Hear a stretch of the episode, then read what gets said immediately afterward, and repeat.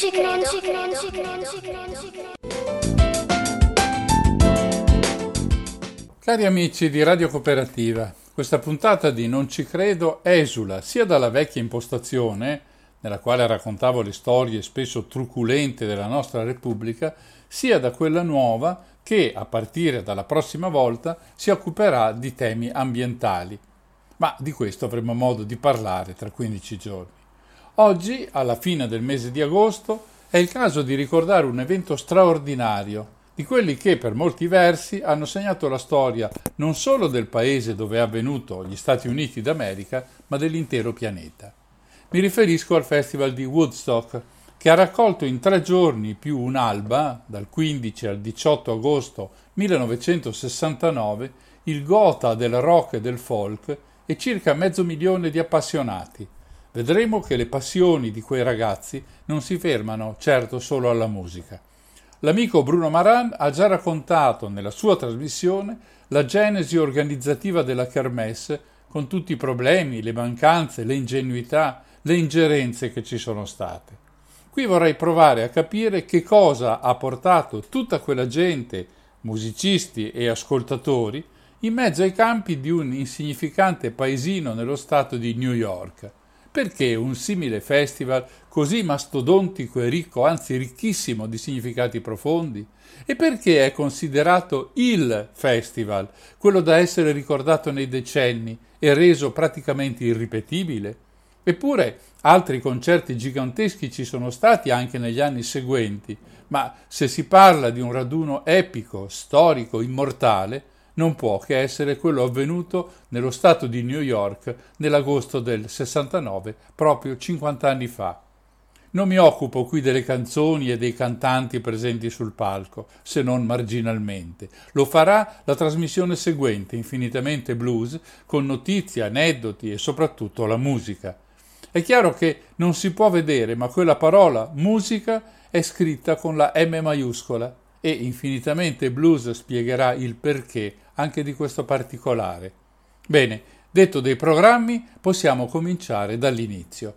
La fonte principale di questo racconto è un bellissimo libro di Assante e Castaldo, Il tempo di Woodstock, edito da La Terza.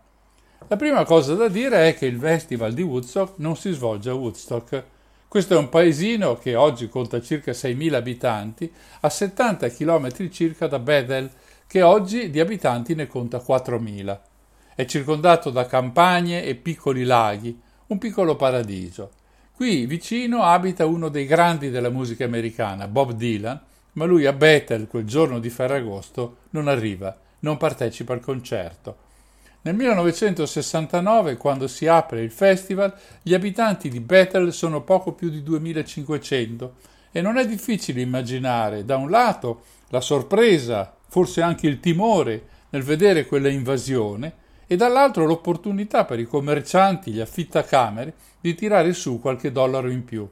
Siamo a circa 170 km da New York City, due ore di automobile con le strade di oggi, ma quel 15 agosto le code sono talmente lunghe che ci vuole un tempo triplo o quadruplo per arrivare, sempre ammesso che si riesca ad arrivare. Dunque siamo nel nord-est degli States, ma se vogliamo capire per davvero cosa succede in quel magico istante durato tre giorni, la nostra storia deve partire qualche anno prima da tutt'altra posizione geografica, addirittura dalla parte opposta della Confederazione, dalla California. La California, lo cantano in tutti i modi, ad esempio i Mamas and Papas, è il luogo dove sogni di passare i tuoi giorni, Dicono, quando le foglie diventano marroni e il cielo grigio, sogniamo la California in un simile giorno d'inverno. Dunque la California. Facciamo attenzione perché parliamo di un'America degli anni Sessanta, molto lontana da quella di oggi, nonostante gli sforzi di Trump di riportarla indietro nel tempo. Imperano il perbenismo familiare, le regole ferree, spesso fuori da ogni buon senso, il terrore dei comunisti, l'odio razziale, le spie, la cappa sociale imposta dai servizi segreti, la sensazione di una presenza soffocante della politica e dell'amministrazione, e chiunque potrebbe continuare questo elenco a piacere.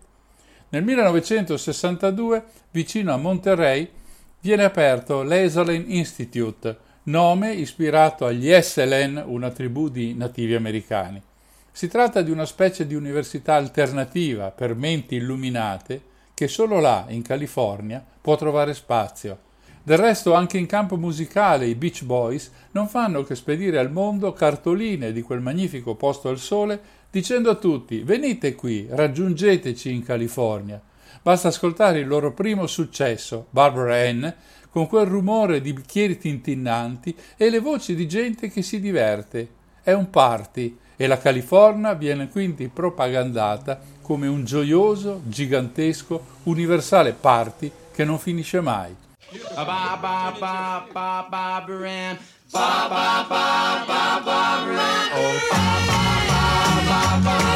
Oh,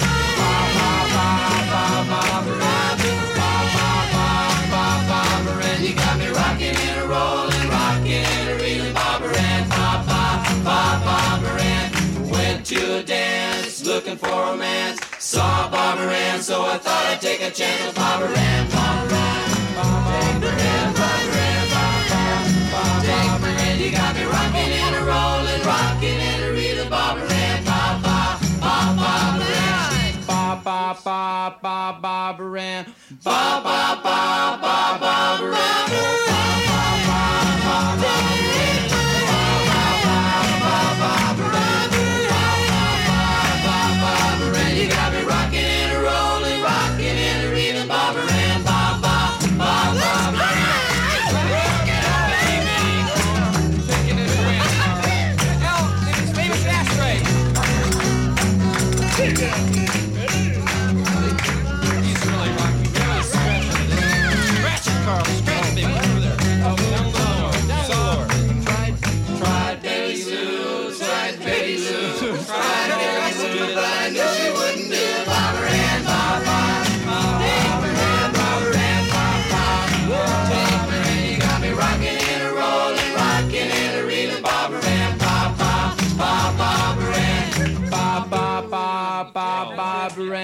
ba ba ba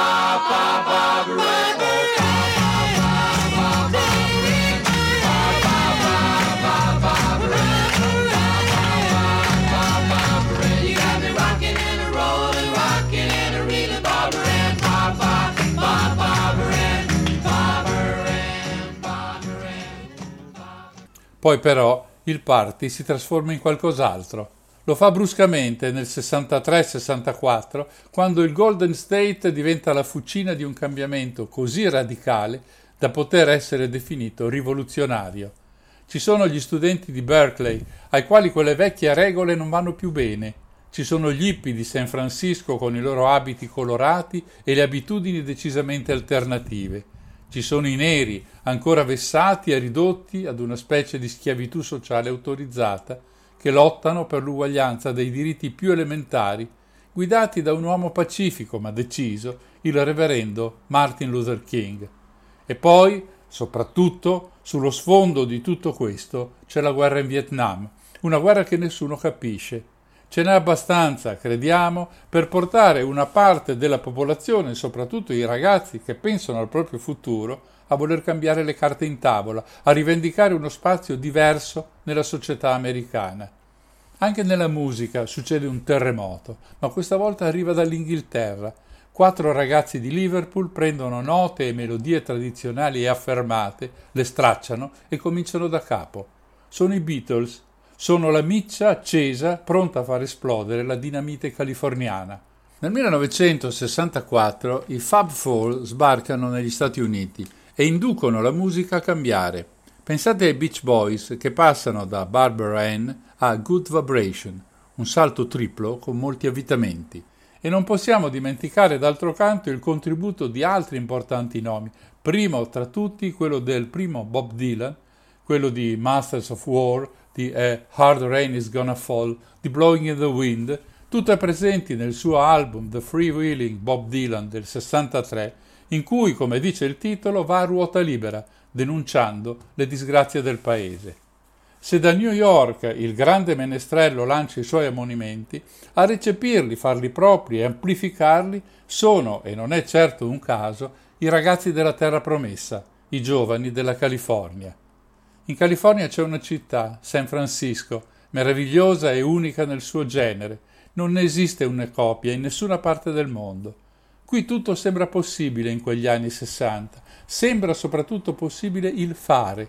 Dico questa parola fare con una forte sottolineatura, perché è proprio l'applicazione, il rendere operativo quello che si pensa, che fa di quello che accade a San Francisco negli anni sessanta un esempio unico al mondo, anche se di breve durata.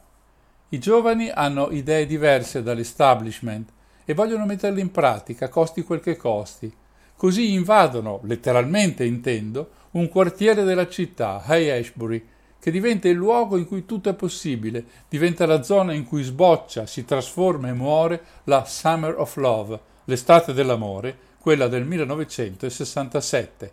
È come se improvvisamente in quel quartiere popolare esplodesse una bomba carica di vita. Musica, droga, nuove filosofie, creatività a ruota libera. Dall'altra parte della baia, intanto, all'Università di Berkeley, comincia la rivolta studentesca attraverso il Free Speech Movement, di cui avremo modo di parlare. Si contesta tutto, a partire dalle vecchie strutture repressive. La guerra in Vietnam è l'esempio devastante della vera natura del potere economico e politico americano. La massima libertà possibile si esprime anche in manifestazioni estreme. Ken Casey, ricordate quello che scrive Qualcuno volò sul nido del cuculo, e i suoi adepti, i Mary Prankster, girano su bus multicolori diffondendo il nuovo credo. Partono gli acid test, esperimenti collettivi di pratiche lisergiche. L'LSD diventa la sostanza d'elezione. E poi si organizzano concerti ovunque, nei quali non manca mai la distribuzione gratuita di LSD. Tra poco affronteremo il discorso sulle droghe nella Summer of Love e negli anni successivi. Scrive Assante nel suo libro, aperte virgolette, si praticano l'amore libero, la vita in comune, il libero scambio, in un ciclonico movimento privo di veri e propri leader politici. Ci sono studenti, scrittori, artisti di strada, musicisti, liberi pensatori, guru sui generis come Allen Ginsberg e Timothy Leary. Nasce un'editoria indipendente, vengono stampati giornali psichedelici e fogli alternativi. Le strade si riempiono di azioni teatrali, concerti, disegni.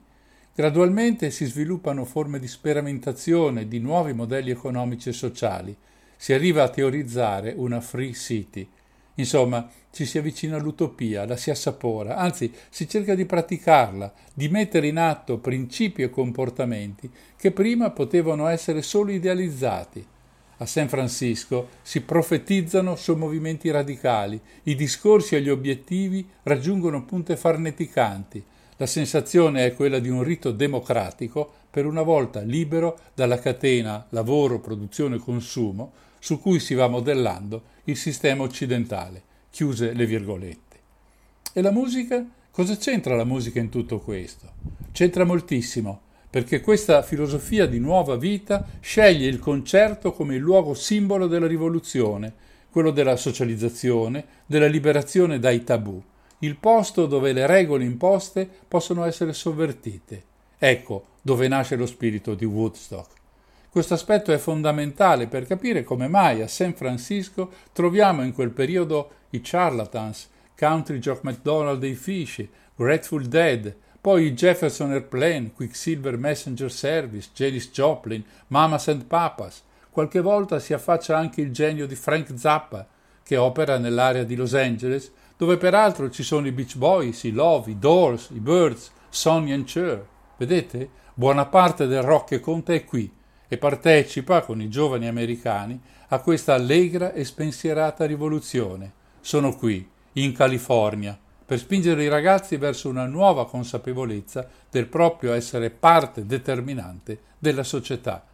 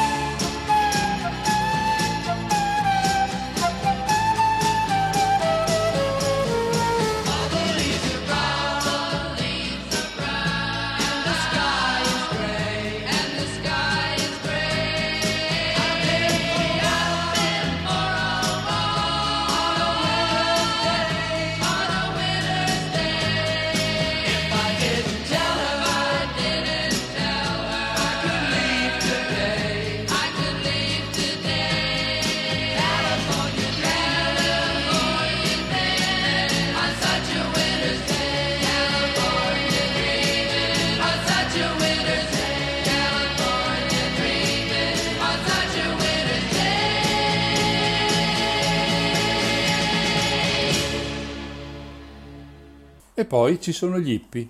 Questo termine deriva da hip o hipster, che significa stravagante. Poi diventerà hippie con una punta di disprezzo, ma ai ragazzi di San Francisco va bene lo stesso. È necessario fare un discorso serio a questo punto. Il termine infatti non muore con il movimento californiano, ma si trasforma in qualcosa di assai differente nel corso degli anni a venire. Qui ci interessa cosa erano quegli hippie a San Francisco negli anni 60. Scrive Assante, virgolette, spirituali, pacifisti, anticapitalisti e soprattutto antiborghesi, gli hippie cercavano un equilibrato rapporto con la natura, predicavano il gusto della povertà, a ben pensarci la più intollerabile blasfemia nell'America del mito del denaro. Gli hippies rifiutavano in blocco la centralità occidentale del sistema consumistico. Altrettanto moderne erano le tematiche ambientaliste e salutari, il vegetarianesimo, la cucina alternativa, tutti temi rimasti attuali, più che mai vivi, anche se non più targati hippie. Chiuse le virgolette. Dunque nessun capo, nessuna gerarchia, tutti uguali. Una visione sicuramente anarchica, ma anche alla base di una meravigliosa utopia sociale e politica. E ancora il rifiuto dell'industrializzazione, sostituita dall'artigianato e dall'agricoltura, l'invenzione di lavori legati al ciclo naturale delle cose, il rapporto diretto uomo-natura. Viene da pensare che non esiste alcuna novità nella storia, perché la Blue Economy, teorizzata e realizzata in migliaia di esempi da Gunther Pauli negli ultimi decenni, in fondo è proprio questo. E poi il rifiuto dei soldi, ma un mercato, anche se questo termine agli hippie faceva orrore, basato sullo scambio. E naturalmente la casa comune, il vivere insieme, il sesso libero da ogni tabù. Ora, pensate ad un americano medio, anche di quelli di oggi si intende. Come potrebbe giudicare un simile stile di vita? Comunismo? O forse un cristianesimo originale, quello di Cristo e degli Apostoli? Sicuramente non compatibile con l'idea che ciascuno di noi e di loro si sono fatti dell'America, quella che offre a tutti l'occasione per diventare qualcuno, per arricchire o entrambe le due cose assieme. Ma prima di parlare male degli hippie, occorrerebbe capire cosa fanno per davvero. Il sostegno dei bisognosi, il cibo regalato ai poveri, l'assistenza medica gratuita. È un male? Certo che no. Poteva durare? Certo che no. Ma è una fase meravigliosa, sorprendente, indimenticabile delle loro vite. Per differenziarsi ancora più dalla massa di americani, come dire, tradizionali, ecco che cambia anche il look, l'abbigliamento stravagante, i capelli lunghi, le folte barbe, vestiti particolari pieni di colori, mescolando mode e consuetudini, una specie di collage che parte dal cappello medievale fino alle marsine dell'Ottocento e chi più ha fantasia più è originale e apprezzato. Dall'altra parte gli aggettivi usati dall'autorità sono diversi, insopportabili, intolleranti, da fermare a qualunque costo. Arrivano come logica conseguenza di quel regime autoritario arresti, cariche, repressione pesante. Gli hippie non si scompongono e, capita l'antifona e con il solito enorme gusto per la satira, organizzano il funerale dell'hippie, The Death of Hippie, una performance sulla morte del movimento. Centinaia di figli dei fiori in corteo con una candela accesa in mano accompagnano la bara verso il luogo dove verrà bruciata. Sulle vetrine compare una scritta che esprime tutto lo spirito di quella gente e dice non piangete per me, siate liberi. Tutto finito? No, di certo, perché i principi fondamentali non muoiono mai, attraversano la nazione e l'oceano ed entrano nel circolo delle idee sane. Scrive ancora Assante, virgolette, ad accomunare i giovani in tutto il mondo erano il pacifismo, la protesta contro l'assurda guerra in Vietnam, la campagna antinucleare, la battaglia per i diritti civili, le pretese di libertà sociale e sessuale, il culto della musica, l'uso delle droghe. Temi che unificavano i giovani in ogni latitudine, fossero o meno hippie. Ma grazie anche alla folgorante visione degli hippie si cominciò a delineare in tutto il mondo una figura giovanile che era frutto di varie spinte. Ribellione al mondo dei padri, libertarismo, pacifismo, sperimentazione di nuove dimensioni della coscienza, aspirazioni utopiche, completa e assoluta rivoluzione culturale, con al centro l'egemonia della musica, l'uso di droghe come grimaldello per aprire nuove porte della percezione. Chiuse le virgolette. È una nuova generazione.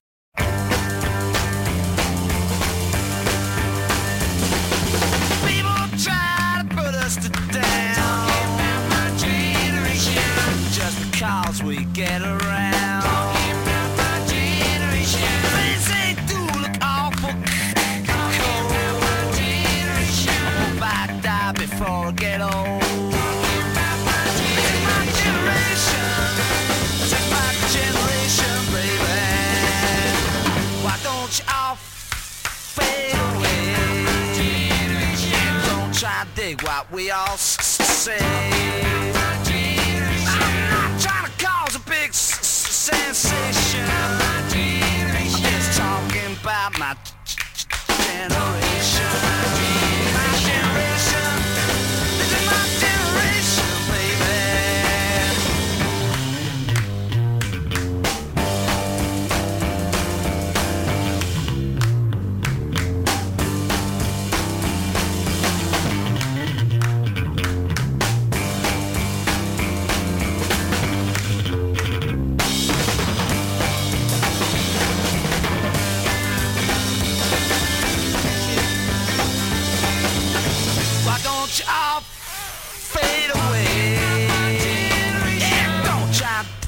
What we all say. I'm trying to cause a big sensation. Just talking about my generation. My generation.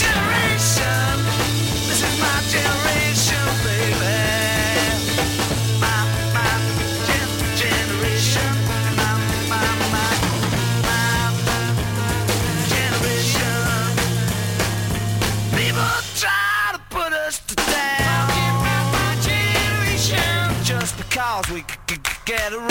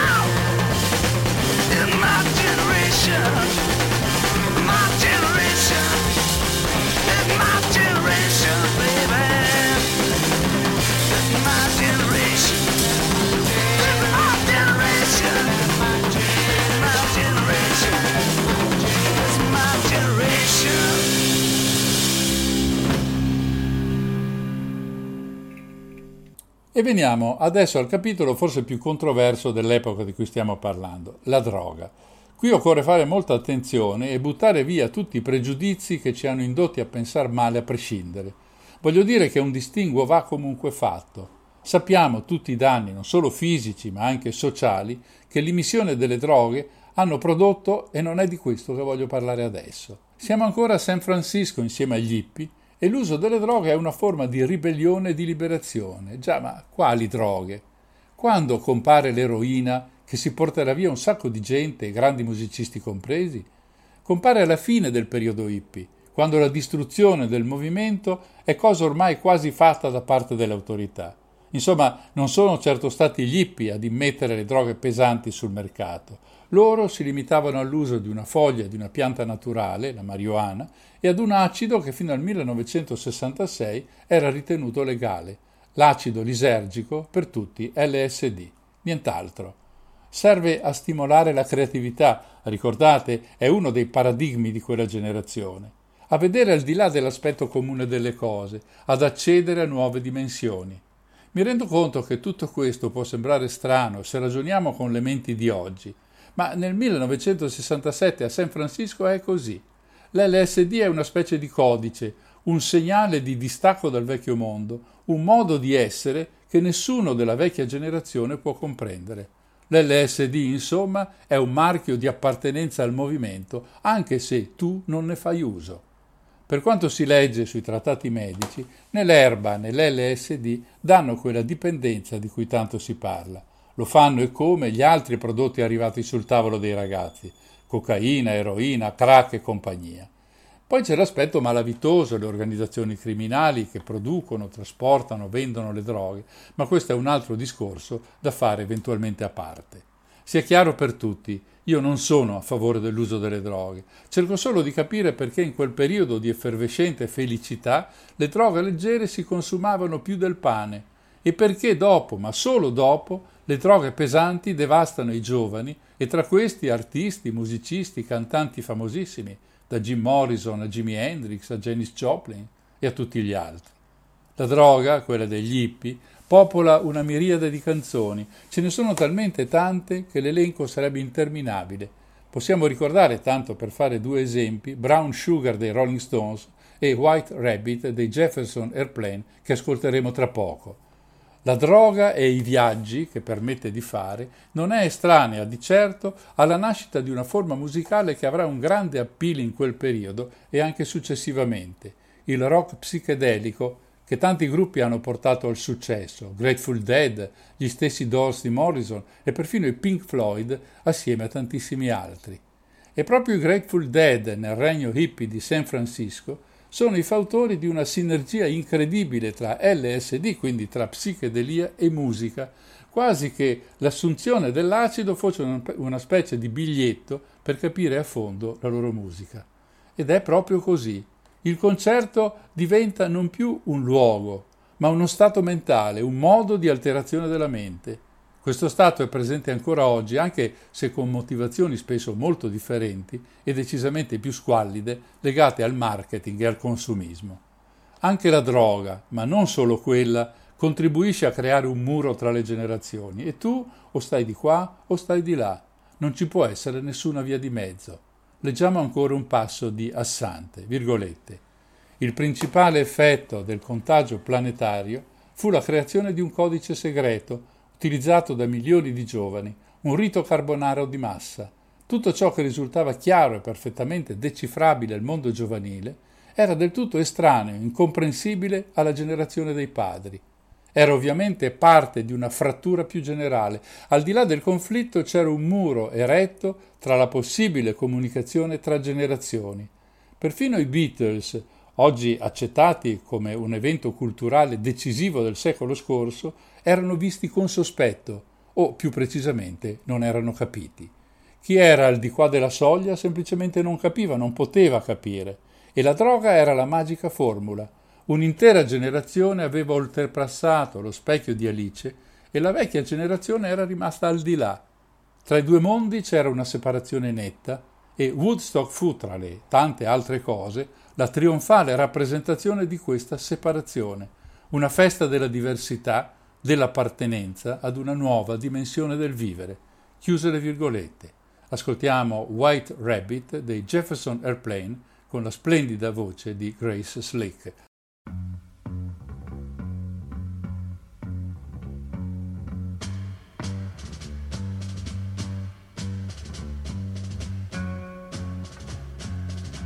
One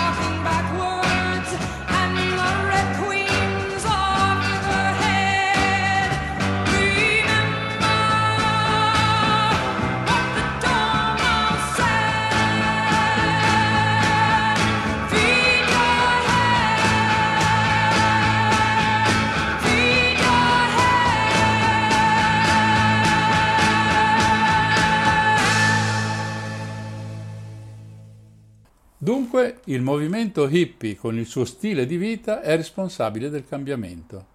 Un cambiamento che avrà sviluppi differenti in situazioni e paesi differenti. La nuova generazione che avanza ha tuttavia delle basi solide e comuni, dei punti di riferimento assoluti, delle scelte irrinunciabili.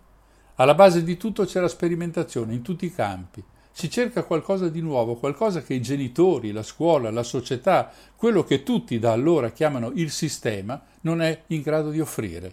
Poco importa che in Europa il movimento abbia come obiettivo l'abbattimento delle vecchie infrastrutture e si snodi tra scuole e fabbriche.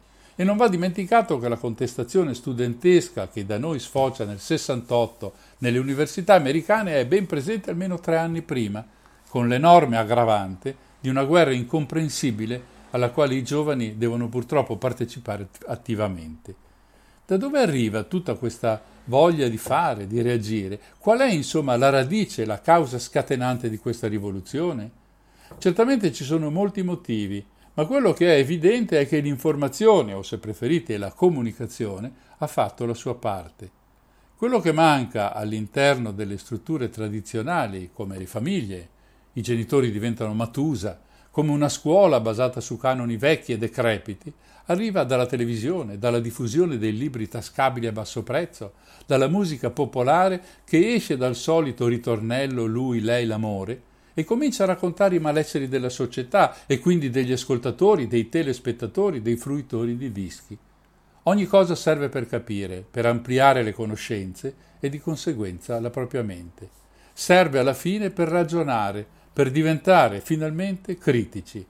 È così che, piano piano, le avanguardie diventano massa, l'underground si espande a macchia d'olio e la distinzione tra le due cose scompare. Uno dei momenti di maggior chiarezza di questo cambiamento è legato ad un episodio che chiude di fatto il Festival di Woodstock, quando Jimi Hendrix, al termine del suo intervento quella mattina di lunedì, davanti ad una piazza semideserta, intona l'inno americano. Chi ne avesse letto il testo si accorgerà subito che si tratta di un inno basato su bombe e guerre, un inno guerrafondaio, come del resto ha dimostrato in tutti questi anni quella nazione. Hendrix lo trasforma, anzi lo trasfigura, intervallando la melodia con feroci simulazioni sonore dei bombardamenti e dei mitragliamenti sui villaggi del Vietnam, sirene di contraerea e altri rumori di battaglia, il tutto avvalendosi della sua sola chitarra Fender. Ne ascoltiamo appena un pezzettino, ripreso dall'esibizione dal vivo di Woodstock.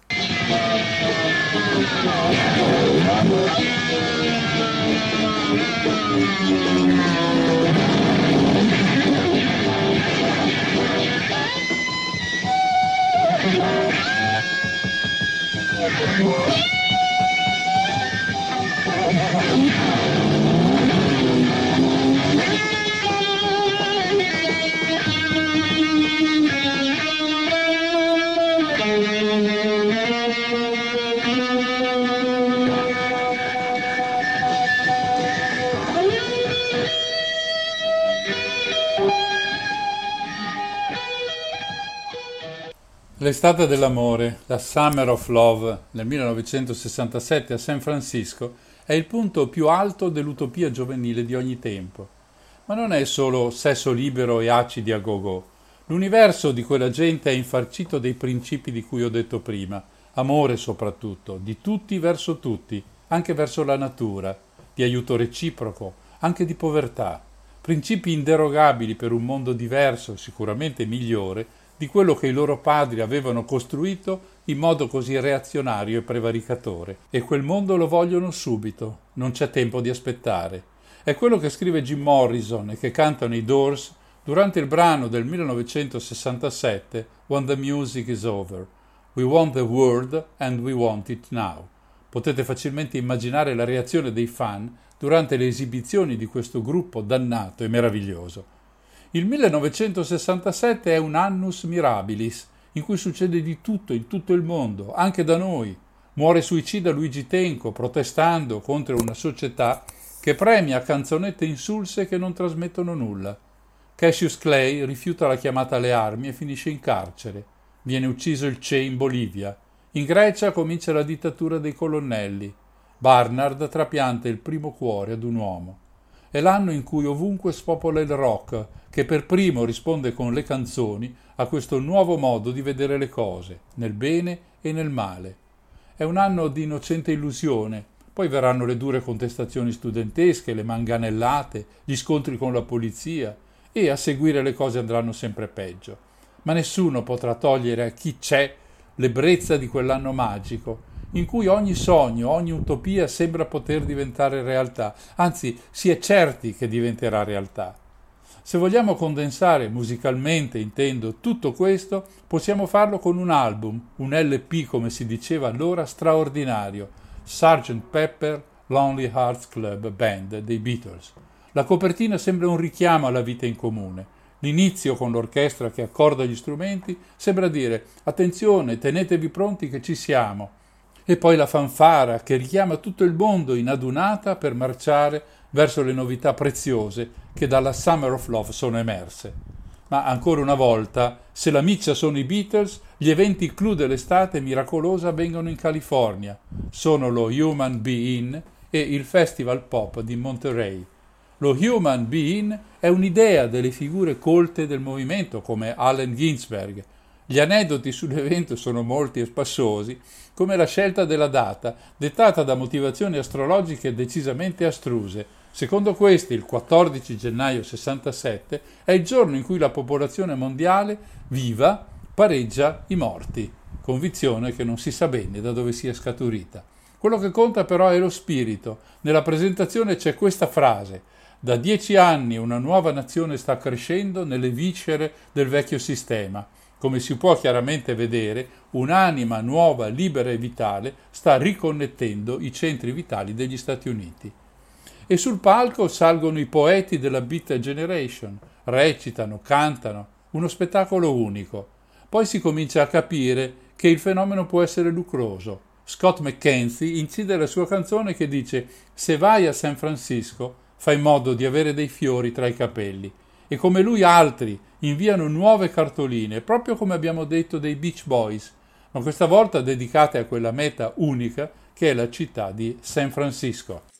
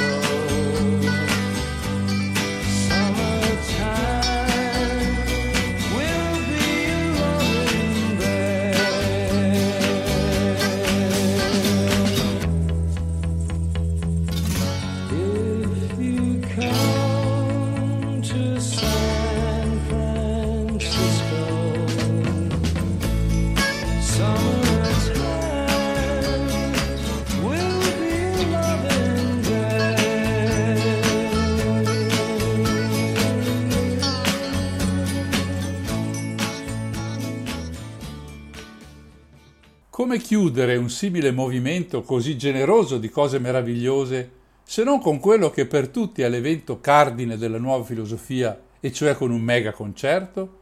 Si arriva così a metà giugno, quando a Monterey, 150 km a sud di San Francisco, si tiene il primo grande concerto globale del rock, probabilmente il momento più alto della Summer of Love. Ci sono tutti quelli che contano, i Grateful Dead, i Mamas and Papas, Otis Redding, gli Who, Simon e Garfunkel e due donne, cantanti meravigliose, Grace Slick dei Jefferson Airplane che abbiamo ascoltato prima e la debuttante Janis Joplin che diventerà prestissimo una stella di enorme importanza nella musica di quel periodo e poi tanti altri ancora.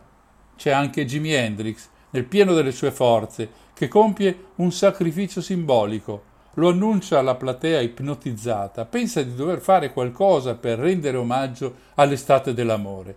E allora cosparge di benzina la sua Fender e la brucia, lasciando il pubblico ad ascoltare il suono, o meglio la musica, prodotta dalle corde elettriche della chitarra che arde. Certo, i concerti, la poesia, lo stile di vita, tutto bello e affascinante, ma e la politica? Come si governa un simile cambiamento tanto radicale da mettere paura all'intero sistema? In effetti, in quel periodo nascono anche organizzazioni meno spontaneiste e svagate dei figli dei fiori di Hay Ashbury. Accade soprattutto nelle università, prima tra tutte quella di Berkeley. Era attiva già dal 59 la SDS, Student for a Democratic Society. C'era l'SNCC, Comitati Coordinati di Studenti Non Violenti, ed infine il Free Speech Movement, che è coordinato da Mario Savio, figlio di immigrati italiani, padre siciliano e madre veneta. Certo, nessun movimento politico poteva essere estraneo alle idee dei figli dei fiori, pur essendo questi molto lontani perfino dall'idea di un'organizzazione non tanto politica, ma semplicemente di una organizzazione in generale, come abbiamo visto fino adesso. Il punto d'incontro si realizza in un partito rivoluzionario del tutto particolare, unico e irripetibile negli Stati Uniti, il Partito Internazionale della Gioventù. Loro si fanno chiamare Yippies per sottolineare sia la vicinanza che la differenza con i ragazzi di San Francisco.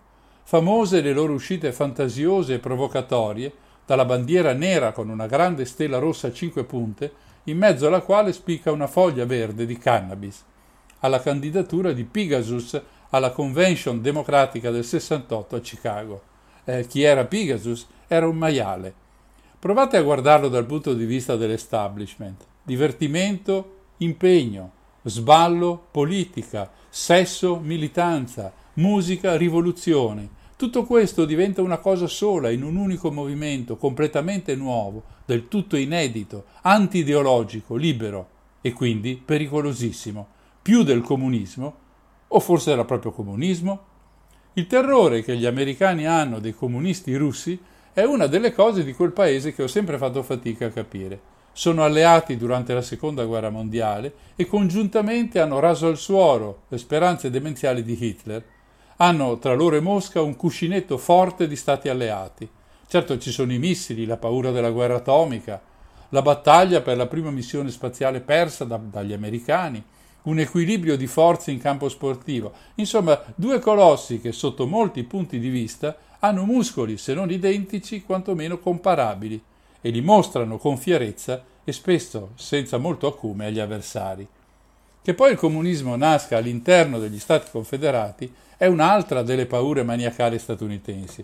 Basta ricordare le purghe maccartiste degli anni 50 per rendersi conto che il potere capitalistico letteralmente se la fa sotto di fronte al pensiero che nella mente dei ragazzi americani possa entrare quel virus socialista che parli loro di condizioni differenti da quelle previste dal modo di esistere standard degli Stati Uniti. E questi ragazzotti di San Francisco non stanno forse facendo proprio questo? Cosa significa uguaglianza, solidarietà, sesso libero, amore per la natura e tutte le altre stravaganze di quel popolo se non la sovversione totale dei valori che i loro padri avevano stabilito come regole? Forse andrebbe aggiunto dei loro vecchi padri. Ma c'è anche di peggio, sempre cercando di pensare come il sistema. Già, perché se il 1967 è l'anno della liberazione dagli schemi, è l'anno dell'amore, il seguente, il 1968, è quello della rivoluzione, dappertutto, non solo in America, e non solo nelle piazze, nei campus, per le strade delle città, anche dal punto di vista culturale, anche nel campo della musica.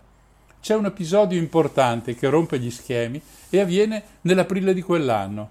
A Broadway viene rappresentato un musical che cambierà per sempre il senso di questo genere musicale. Si tratta di Hair, in cui si cantano canzoni rock, ma che tratta proprio i temi cari agli hippie, pacifismo, libero amore, uso di droghe leggere, lotta al razzismo, annunciando l'arrivo di una nuova era, quella dell'Aquarius, l'era del cambiamento, delle generazioni future che governeranno il mondo secondo criteri nuovi e giusti. Sappiamo che le cose non andranno per niente così, ma credeteci, all'epoca era un obbligo per tutti i ragazzi. La reazione? Una cosa scandalosa, pensate un po', si canta di sesso e droga e poi si presentano completamente nudi sul palco e, il peggio del peggio, la compagnia comprende anche dei negri, roba da non credere. Hair è solo l'inizio, seguiranno tra i più famosi altri lavori dello stesso genere, O Calcutta, Jesus Christ Superstar e più avanti Tommy degli Who e The Wall dei Pink Floyd. Ascoltiamo Aquarius.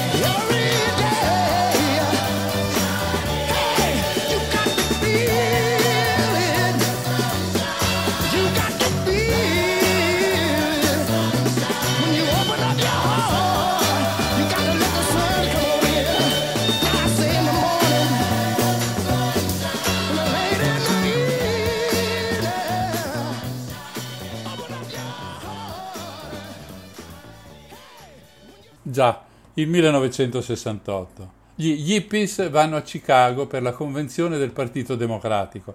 Cantano le strofe che Graham Nash ha scritto. Venite tutti a Chicago a cantare. Cambieremo il mondo, aggiusteremo il mondo. Sta morendo se credete nella giustizia. Sta morendo se credete nella libertà. È un'invasione pacifica, di quelle tipiche del popolo dei fiori. Cosa potrà mai succedere di brutto? Ma le cose non vanno come sperato. Qualcosa si è rotto nel clima idilliaco del quartiere di Hay Ashbury. Forse la pazienza sta finendo, forse qualcuno non la pensa come loro e si è infiltrato nei cortei. Ci sono scontri, incidenti, violenze. La repressione mostra di cosa è capace, è durissima.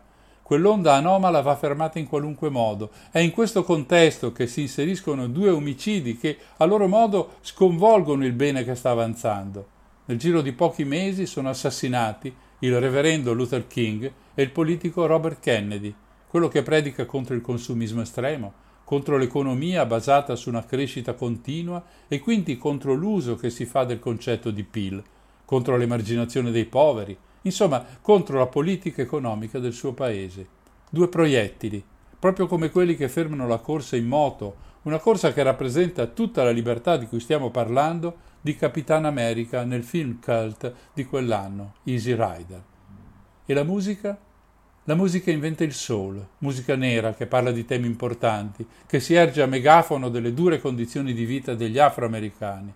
Lo fa su tutti Sam Cooke, con brani memorabili come A Change is Gonna Come, un cambiamento sta per arrivare, un inno delle rivendicazioni sociali.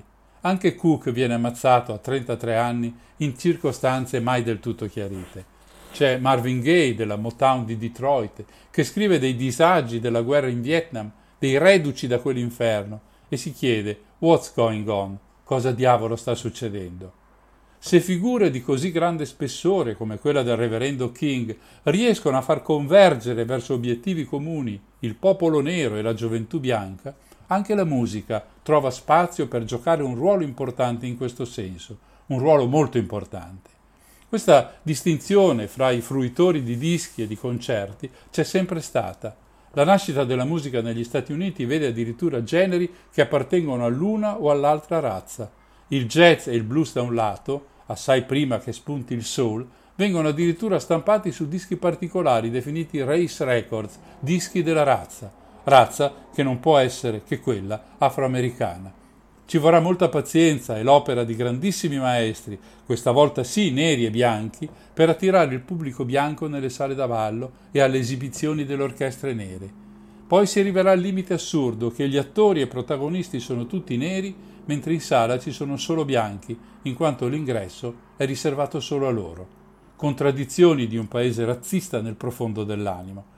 Dall'altra parte, generi come il country, il folk il rockabilly sono appannaggio di autori bianchi. Questa suddivisione ha la sua spiegazione in un processo storico che abbiamo raccontato nella trasmissione Infinitamente Blues e che qui ci porterebbe troppo lontano dagli scopi di questa serata. Torniamo agli anni 60. Dicevamo del coinvolgimento dei bianchi e del ruolo della musica nel portare messaggi sociali ovunque, tra neri ma anche tra i bianchi. Al di là della presenza di personaggi come Bob Dylan, Joan Baez, Peter, Paul and Mary, alle grandi marce organizzate da Luther King, sono i nuovi cantanti neri ad attirare con la loro musica anche i ragazzi bianchi. Parliamo di James Brown, Aretha Franklin, Stevie Wonder. È così che il Festival di Monterey nel 1967 accoglie il nero Otis Redding e Woodstock applaude Richie Havens e Sly Stone. Poi c'è il meticcio Jimi Hendrix, ma per lui la storia andrebbe scritta a parte, vista la statura davvero enorme del personaggio. Sono gli anni in cui si comincia a perdere la distinzione tra black e white music, tra musica nera e musica bianca. Entrambe, adesso che è il rock la colonna sonora delle vite di quei ragazzi, sono figlie della stessa madre, nata con ogni probabilità laggiù, in California, nei quartieri popolari di San Francisco. La morte di Martin Luther King scatena una reazione pazzesca in tutti, neri e bianchi, anche in quelli che non la pensavano come lui. Ci sono due episodi da ricordare. Il 5 aprile, il giorno dopo l'omicidio, James Brown è a Boston per un concerto. Non se la sente proprio di salire lassù a cantare canzoni di pensiero ma anche allegre, di fare soul ma anche funk. È il sindaco della città a pregarlo di tenerlo comunque il concerto, per evitare guai con gli spettatori già inviperiti per l'omicidio di King. Figuriamoci se aggiungiamo la rinuncia allo spettacolo. Lo stesso accade a Nina Simone, altra icona della protesta pacifica nera. È sempre stata accanto idealmente al reverendo. Non violenza, ragionamento, pacifismo prima di tutto. Quel giorno però in lei cambia tutto. Non esiste una via pacifica, occorre solo combattere. Lo farà con le sue canzoni, sempre più dure, e con i suoi atteggiamenti, che arriveranno fino all'abbandono del proprio paese. Ma quella sera si rende conto che non può lasciare da sola la sua gente. Sale sul palco e comincia il suo concerto con queste parole, virgolette. Siamo felici di vedervi e sorpresi che siate così numerosi. Non aspettavamo nessuno questa sera e sapete perché, tutti lo sanno, non c'è niente da aggiungere. Speriamo di potervi dare qualcosa questa sera, questa sera così speciale, in questo momento tanto particolare del 1968. Speriamo di potervi dare qualcosa, qualcosa, quello che desiderate, quello di cui avete bisogno. Chiuse le virgolette. Quel giorno del 1968 tutte le strategie saltano per aria, da una parte e dall'altra, e il conflitto può avere inizio.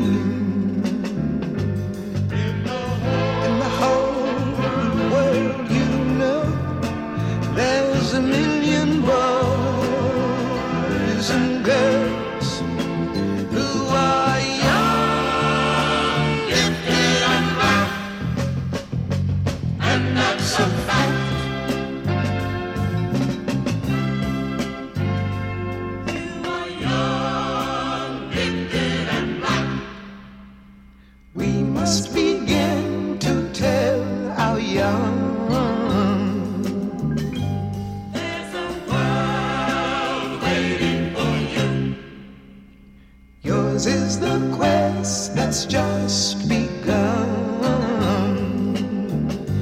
When you're feeling real yeah, there's a great truth that you should know.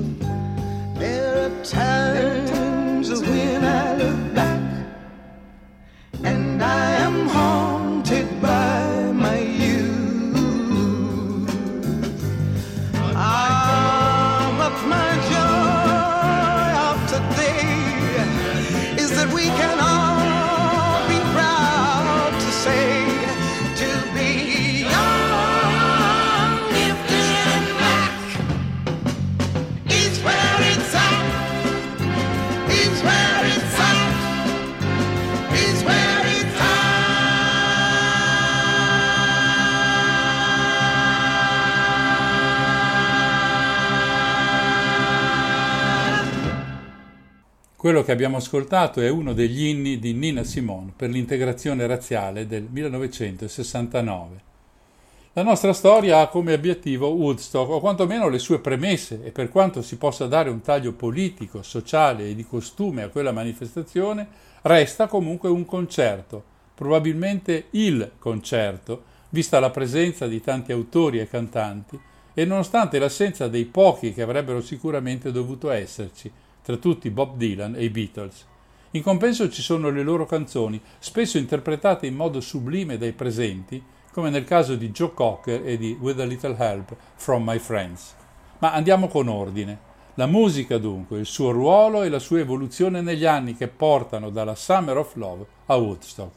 Qualche accenno l'abbiamo già fatto, ma vediamo cosa possiamo aggiungere. Lo facciamo leggendo il breve paragrafo che Assante dedica all'argomento opportunamente riassunto. Eccolo, virgolette. In quel periodo la musica sta dando una impressionante dimostrazione di forza. È il costante sottotesto della rivoluzione, vera o presunta che sia.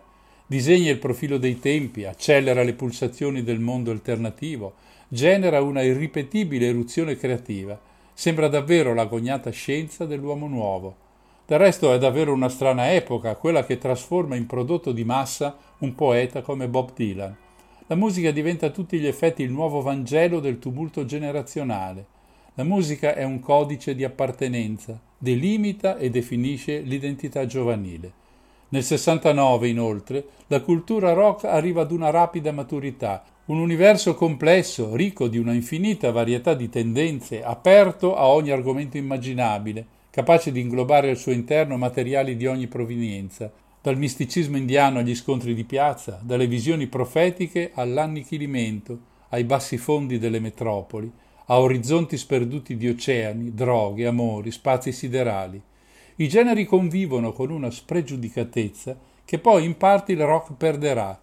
Quella che si vede a Monterey e a Woodstock è un'inedita pluralità di generi e stili, tutto accettato, perfino la musica indiana di Ravi Shankar.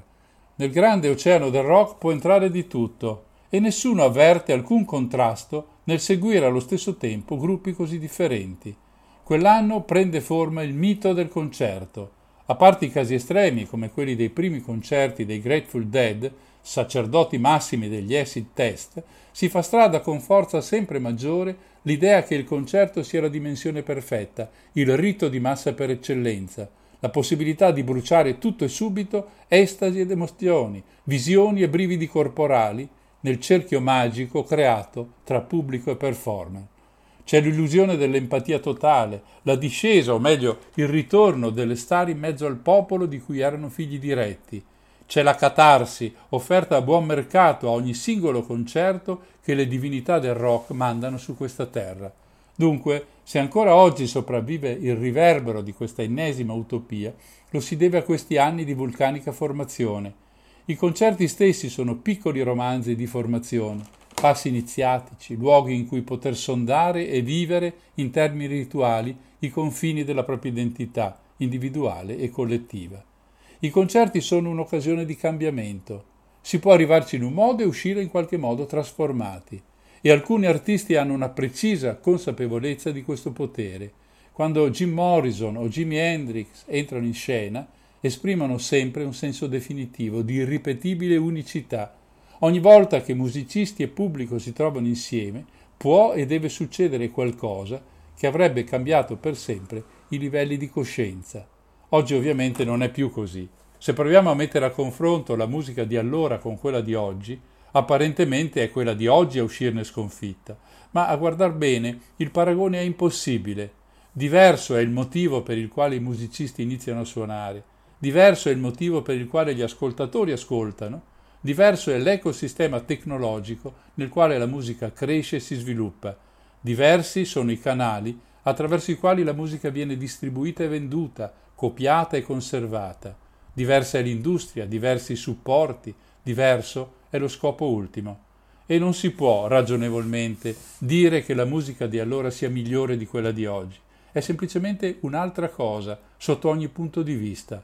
A essere cambiata è la stessa scala di valori con cui giudicare il sistema musicale nel suo complesso. Chiuse le virgolette.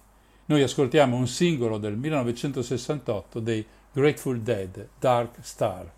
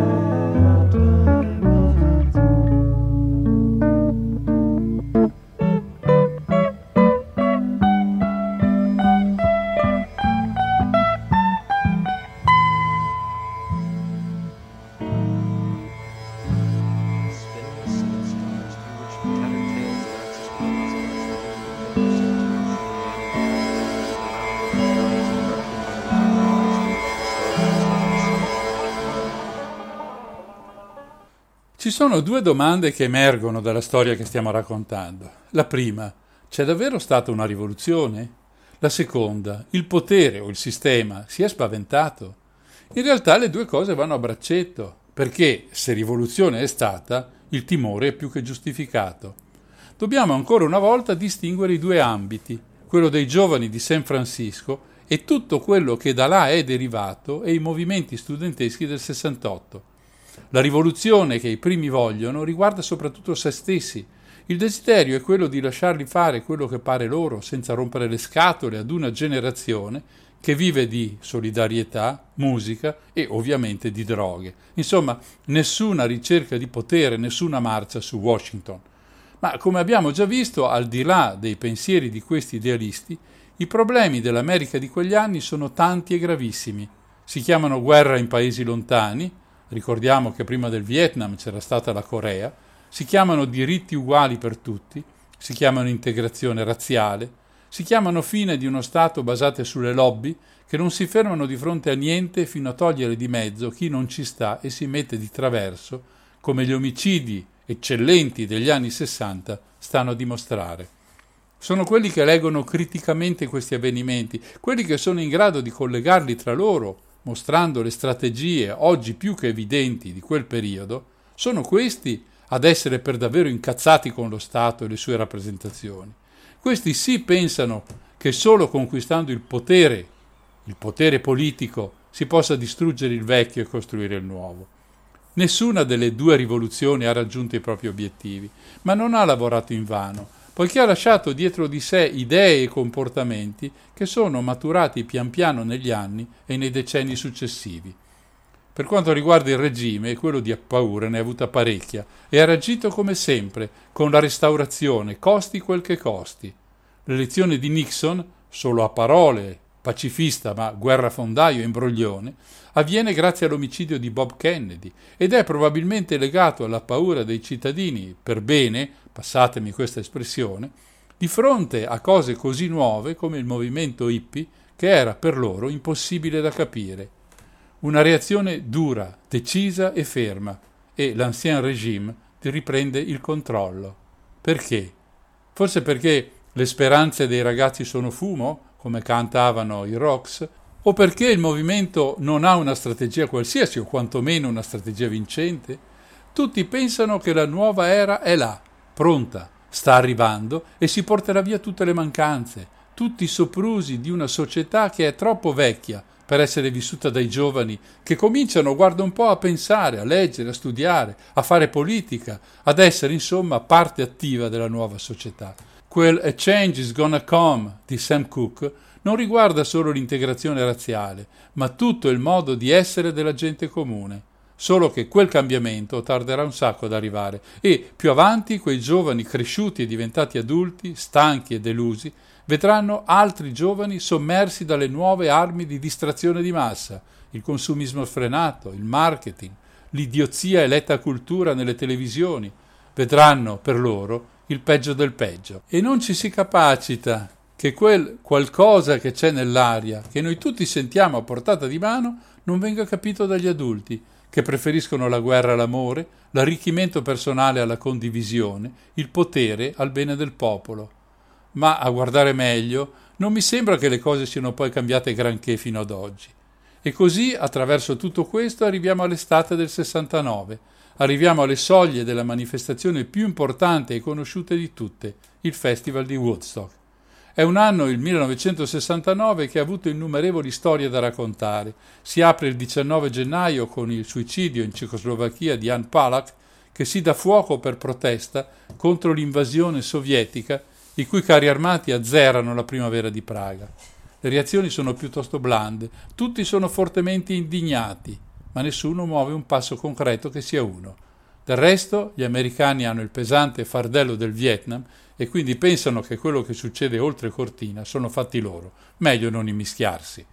Il 30 gennaio i Beatles salgono sul tetto della Apple per un concerto che è anche l'ultimo che li vede riuniti tutti e quattro. John Lennon e Yoko Ono in marzo organizzano il loro Bed In, inneggiando alla pace con il loro grido Give Peace a Chance, mentre il mondo di occasioni di pace ne offre sempre di meno. Da un punto di vista musicale escono grandi dischi e grandi opere, come la già citata Tommy degli Who. Escono i primi lavori di grandi star che riempiranno di note il rock, Joe Cocker, Led Zeppelin, Crosby, Steele e Nash. Accanto a loro ecco i lavori di Frank Zappa, dei meravigliosi Cream, di Eric Clapton, Ginger Baker e Jeff Bruce, di una leggenda come Leonard Cohen, e poi Bob Dylan, Grateful Dead, Rolling Stones, Pink Floyd con Amma Gamma e naturalmente Abbey Road dei Beatles. E poi, e poi una miriade di altri. Anche il jazz avvia una sperimentazione tutta nuova, fondendo stili diversi. Esce infatti in A Silent Way, la prima esperienza fusion proposta dal genio di Miles Davis. Abbiamo già citato il film di culto Easy Rider, ma l'avvenimento clou avviene la sera del 21 luglio, quando Neil Armstrong, primo uomo, mette un piede sul suolo lunare. Vero o falso che sia, la teoria del complotto addirittura gestita dal regista Stanley Kubrick ha molti seguaci, quell'evento è forse il primo caso di una comunicazione, di una informazione globalizzata che ha radunato davanti ai piccoli schermi l'intera umanità. Agosto è il mese del festival, certo quello di Woodstock a Ferragosto, ma poi non si fa attendere la risposta europea. In Inghilterra c'è un'isola nella Manica, l'isola di White, dove da allora si celebra un festival leggendario, specie quello del 70, con oltre 600.000 giovani, ben decisi ad avere la propria saga in stile Woodstock. Nel 69 c'è anche Bob Dylan, assente a Woodstock. Tra il pubblico ci sono i Beatles, tranne Paul, venuti ad omaggiare il loro principale punto di riferimento. Il 21 ottobre muore John Kerouac, uno dei grandi padri spirituali della generazione degli anni 60. In novembre coraggiosi giornalisti americani svelano quello che davvero stanno facendo le truppe a stelle e strisce in Vietnam. Raccontano che l'anno prima, a Mai Lai, 347 civili inermi sono stati massacrati, donne, vecchi, bambini, e parlano dei gas, del napalm, di tutte le schifezze che quella sporca guerra racchiude nei suoi segreti. Il 12 dicembre a Milano, in piazza Fontana, una bomba devasta la sede della Banca dell'Agricoltura e si porta via la vita di 17 persone e ne ferisce 88. È l'inizio del periodo più buio del nostro paese. Al di là dei responsabili presunti, veri o finti, quello che si capisce subito è più chiaro del sole. Neppure in Italia ci si può illudere. Per non rischiare, le rivoluzioni, vere o presunte che siano, vanno stroncate sul nascere.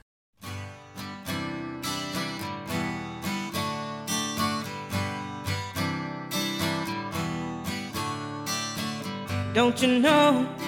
We're talking about a revolution. It sounds like a whisper. Don't you know? We're talking about a revolution. It sounds like a whisper while they're standing in the welfare lines, crying at the doorsteps of those armies of salvation, wasting time in the unemployment lines, sitting around waiting for a promotion. Don't you know? Talking about a revolution. It sounds whisper. Poor people gonna rise up, get their share. Poor people gonna rise up and take what's theirs.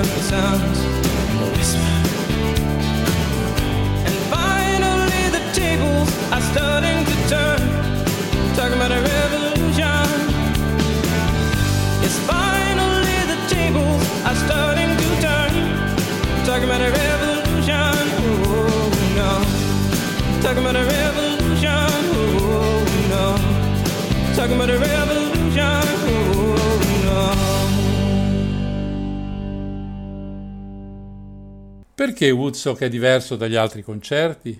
Lo si capisce dal prologo di quanto è successo. Non intervengo sull'organizzazione di cui ha già parlato nella precedente trasmissione l'amico Bruno Maran, ma il giorno 14, il giorno prima dell'inizio del festival, gli organizzatori aspettano i primi arrivi. Quando la polizia comunica loro che ci sono già 10 km di coda sulla strada 17 e che l'ingorgo è generale, si comincia a capire quello che sta per succedere. Prima ancora che i ragazzi con la giacchetta arancione prendano posizione per controllare i biglietti, costavano 18 dollari in prevendita e 24 sul luogo, 50.000 ragazzi sono entrati nei recinti. Cosa fare? Le previsioni degli organizzatori sono per 200.000 persone, eh, hanno stampato 186.000 biglietti in tutto. Ma a quel punto occorre far uscire tutti per controllare i loro taglianti e poi farli rientrare. 50.000 persone, uno stadio pieno, è un'impresa impossibile. E così ecco l'ordine di togliere ogni impedimento di accesso, le barriere, le staccionate e quant'altro. Il concerto, che doveva essere a pagamento, diventa gratuito. E non perché qualcuno l'abbia deciso, ma per l'evolversi naturale della situazione. Potremmo dire, per quanto abbiamo visto stasera fin qui, secondo le logiche del popolo hippie. Le stranezze del festival non si contano. Arrivano da New York 100 poliziotti, ma quando gli autobus che li portano a Bedal aprono le porte per farli scendere, arriva l'ordine di tornare indietro. Sono fuori zona e non possono esercitare. Dietro front dunque, ma non per tutti. Alcuni restano là, a loro rischio e pericolo, a controllare che non succeda nulla. A dirigere le operazioni un uomo eccezionale, Wes Pomeroy, con una notevole esperienza in situazioni difficili. Si mette subito all'opera. Via ogni divisa e distintivo, solo jeans e una t-shirt con il simbolo del concerto. Mescolarsi alla gente, controllare senza intervenire, diventa la parola d'ordine. Non ce ne sarà alcun bisogno perché quel festival la gente lo vive secondo i criteri dei figli dei fiori, pace e amore. E le droghe? Eh, C'è un episodio curioso che viene ricordato. La direzione delle operazioni di sicurezza degli hippie è affidata ai Mary Prankster, vale a dire il gruppo di seguaci di Ken Casey. Ricordate quello che andava in giro con gli autobus tutti pitturati a diffondere il nuovo verbo, quello che scrive qualcuno volò sul nido del cuculo.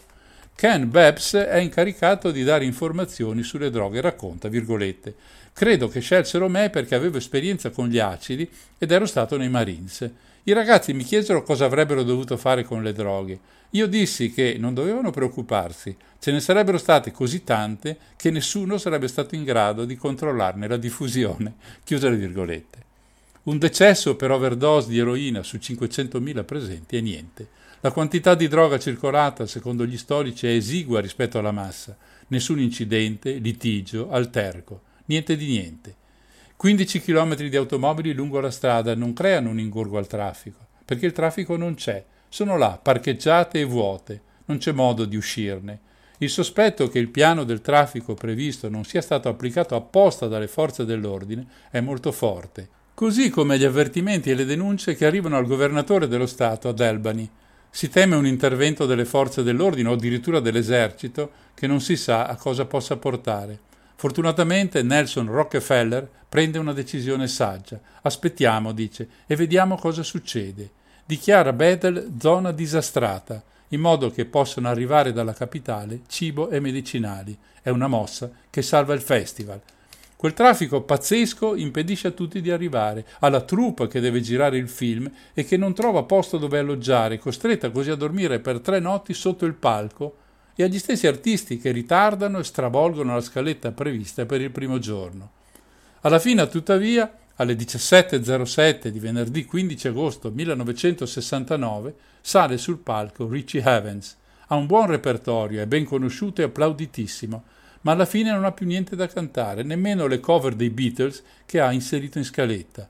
Allora si inventa una improvvisazione sulle note di Motherless Child, un vecchio spiritual che parla della vendita dei figli degli schiavi, aggiungendo la parola freedom all'infinito. È la magia di quel momento, quando 400.000 persone decretano quel brano come simbolo della manifestazione. L'altro episodio, tra quelli forse meno conosciuti, accade il giorno dopo, quando sale sul palco Country Joe McDonald, leader dei Fish, ma è solo lassù. Il suo gruppo arriverà più tardi, si è fermato nel traffico. Si esibiranno ancora la domenica pomeriggio. Entrambe le performance si chiudono con una canzone di qualche anno prima, un inno contro la guerra in Vietnam. Comincia con un call and response con il pubblico del tipo datemi una F, datemi una I, a formare la parola fish.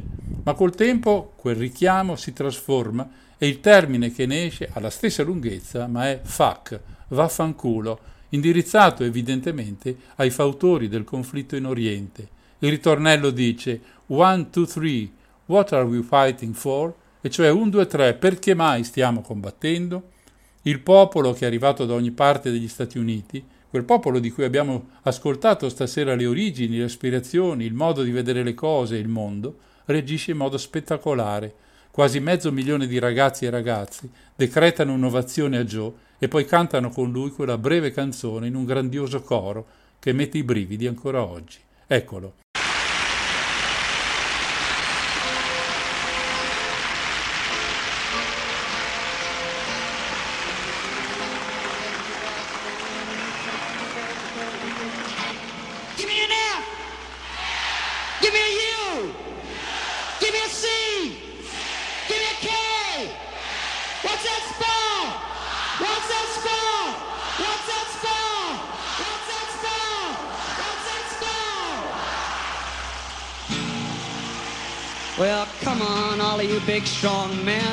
Sam needs your help again.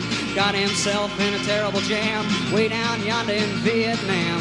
Put down your books and pick up a gun. We're gonna have a whole lot of fun.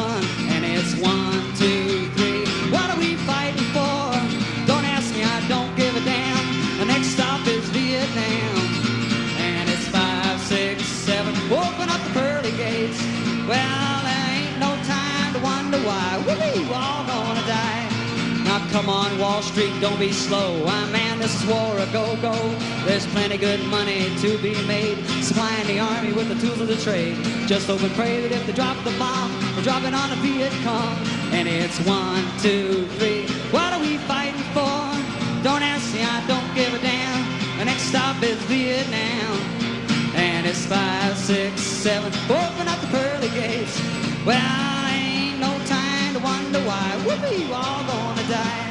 Now come on, generals, let's move fast. Your big chance is here at last. Now you can go out and get those reds, cause the only good commie is one that's dead. And you know that peace can only be one when you're blowing them all the kingdom come. Sing it! One, two, three. What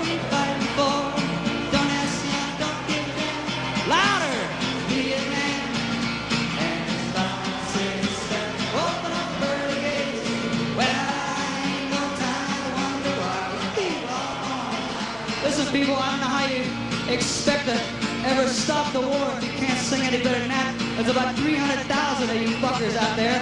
I want you to start singing. Come on. And it's one, two, three. What are we fighting for? Don't ask me, I don't give a damn. The next stop is Vietnam. And it's five, six, seven. Open up the gates. Well, I ain't no time to wonder why die. Now come on, mothers throughout the land. Pack your boys fathers, don't hesitate. The same son's off before it's too late. Be the first one on your block. Have your come home in the box. All right. One, two, three. What are we fighting for? Don't ask me, I don't give damn. The next stop is Vietnam. And it's five, six, seven. Open up pearly gates. Well, I ain't no time to wonder why. Poi è solo festival, è musica, è la più grande kermesse artistica che la storia ricordi. Ci sono i grandi big, da Hendrix a Baez, da Carlo Santana a Joe Cocker agli Who e una marea di altri. Ci sono quelli meno conosciuti di qua dall'oceano e dei quali oggi forse abbiamo perduto la memoria, proprio come Country Joe McDonald. È anche la messa funebre di un'epoca, di un'era straordinaria, soverchiata dai diritti d'autore, dall'intervento delle case discografiche, dalla reazione sociale e politica. A Bethel il sindaco, che aveva autorizzato l'evento, non viene rieletto. La nuova giunta vota una legge per cui sono vietati i raduni con più di 10.000 persone. È tutto qui. Leggetelo come vi pare, ma è tutto qui. Dal punto di vista economico Woodstock è stato un vero disastro, ma Michael Lang, uno degli organizzatori, dice se avevi qualcosa la dividevi con qualcun altro. Se qualcuno aveva bisogno di aiuto tu davi una mano. Non c'erano poliziotti, c'era della musica meravigliosa, c'era un gran numero di cose e persone belle che potevi incontrare. Cosa ci poteva essere di meglio? Già, cosa poteva esserci di meglio? Da Mario il solito affettuoso saluto con una delle canzoni simbolo del festival, Younger Generation di John Sebastian.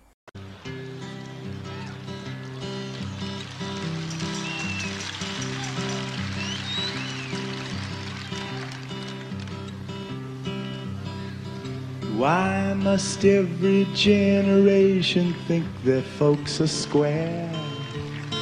And no matter where their heads are, they know moms ain't there.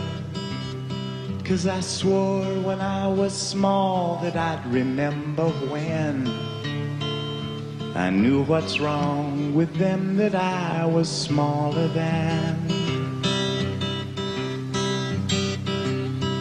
determined to remember all the cardinal rules. Like sun showers are legal grounds for skipping school. I know I have forgotten maybe one or two, but I hope that I recall them all before the babies do. And I know he'll have a question or two like, hey, how can I go ride my Zoom that goes 200 miles an hour suspended on balloons? And can I put a droplet of this new stuff on my tongue and imagine frothing dragons while you sit and wreck your lungs? And I must be permissive understanding of the younger generation.